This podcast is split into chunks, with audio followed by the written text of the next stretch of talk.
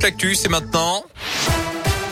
Et c'est avec vous Philippe Lapierre. Philippe, bonjour. Bonjour Yannick, bonjour à tous. Le trafic à Lyon avec euh, un ralentissement en ce moment à l'entrée du tunnel sous Fourvière en direction de Paris sur Oui. la M7. Ça coince sur un petit kilomètre. Et puis le point noir en ce moment, c'est l'Assise. Trafic très perturbé en direction de Lyon. Entre Mâcon et Villefranche-sur-Saône, un accident de poids lourd occasionne toujours 3 kilomètres de bouchons. Prudence.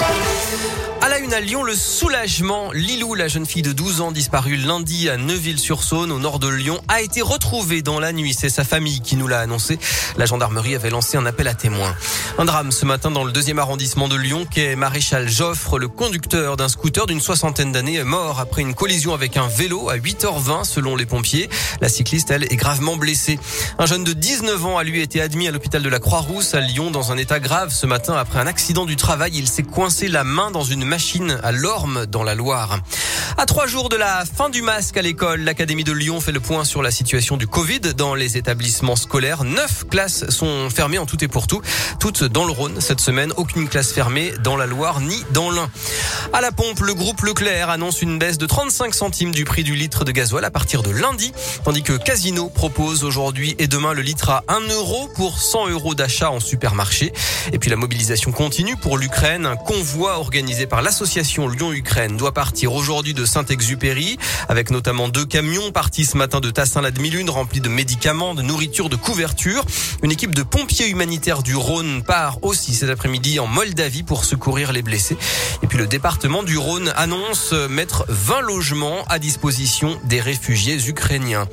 Bon bilan pour les 175 stations de sport d'hiver en Auvergne-Rhône-Alpes. Début mars, elles, début mars, elles affichaient une fréquentation en hausse de plus de 6% par rapport à 2020 avant le confinement. En basket, pour leur première à ce niveau en Eurocoupe, les féminines de Lasvel ont été battues de 13 points hier soir par les Turcs de Mersin en quart de finale aller à Madobonnet. L'entraîneur Pierre Vincent reconnaît que ses joueuses sont déçues, forcément, que les Turcs sont redoutables, mais pour lui, il reste de l'espoir avant le match retour. Oui, bien sûr, bien sûr. Ben, euh, c'est des compétitrices, elles n'aiment pas perdre. hein. Mais euh, fait, moi, je, je regarde pas ça. Je regarde, euh, comment dire, le contenu. Et sur le contenu, je sais qu'on a matière à aller chercher des choses. Elles mettent beaucoup de pression défensive, elles sont super agressives, super athlétiques. On n'a pas l'habitude de jouer ces équipes-là. Et nous, on n'est pas assez précis et assez patient. Et donc, on a perdu les balles et ça nous a coûté cher derrière. Voilà, il faudra donc remonter 13 points jeudi prochain en Turquie pour se qualifier pour le Final Four. Et puis enfin, devenez volontaire pour la Coupe du Monde de rugby. Elle aura lieu en septembre et octobre 2023 dans 10 villes de France, dont Lyon et Saint-Etienne. Les inscriptions pour les volontaires ouvrent aujourd'hui sur volontaire.france2023.rugby. Et puis dans le tournoi destination, le 15 de France euh, affronte le Pays de Galles ce soir à 21h. Parfait.